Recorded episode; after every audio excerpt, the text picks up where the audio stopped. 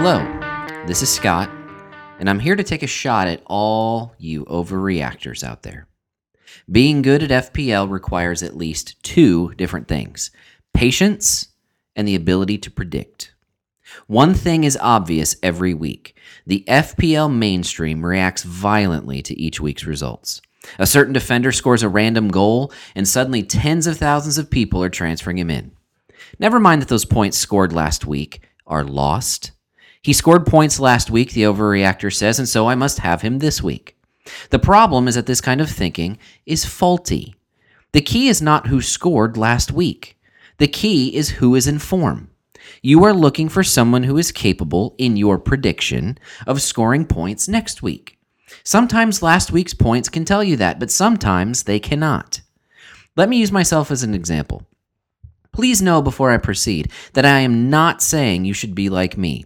Tens of thousands of owners have done it better than me so far this season, but I know my team better than anyone else's, so here goes. After last week's podcast, I was certain that I was going to use my two free transfers to transfer Sané out and Mane in. To do that, I would need to also transfer out Firmino, since I planned to keep Salah and Robertson. The only question I had was who I would transfer in for Firmino. These moves seemed smart, and they still might be. Sané is coming off the bench, and Firmino has failed to find his full form to start the season. But then Friday afternoon rolled around. I was setting my team up for the following day, and I had a different thought. Sure, Mane and whoever would be an improvement over Firmino and Sané, but something else seemed true too. Firmino, I felt, still had some upside. And Sané is always capable of scoring fantasy points, even if he only plays 15 minutes. I saw David De Gea and Ben Davies at the back, and a new thought popped into my head.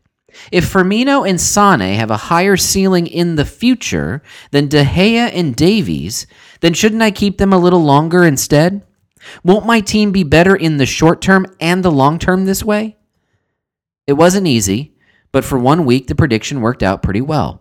Ederson and Benjamin Mendy came into my squad. They did okay, but they did better than De Gea and Davies. Keeping Firmino and waiting a week on Mane worked out pretty well too.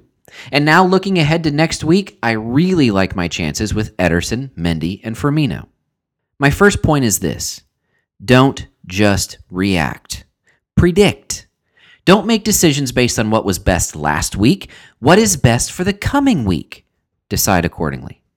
To do this, you must also have patience. This FPL thing is not a sprint. It's a marathon. There's a reason why no club, besides Manchester United, is panicking about their results so far this season. It's because we are 3 game weeks into a 38-game season. No one, not even you, has lost yet. So quit panicking. Why are you taking all those -4s just to get last week's dream team into your lineup? So what if Josh King had 2 down weeks? He's still Josh King, and he was the old Josh King in game week 3.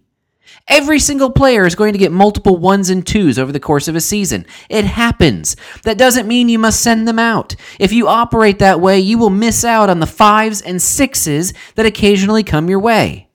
Sure, you need to make changes to your squad every once in a while, and not just because of injuries. Form is important to find. If you predict that a player is going to perform poorly for a few weeks, it would be good to transfer him out.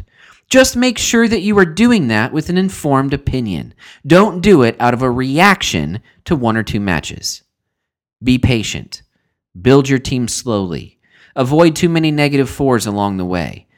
And be forward focused. This is about what you think will happen next week and the week after that, not what happened last week. Slow and steady, along with a well-timed use of the wild card, wins this race. And if you don't believe me, then keep doing what you're currently doing.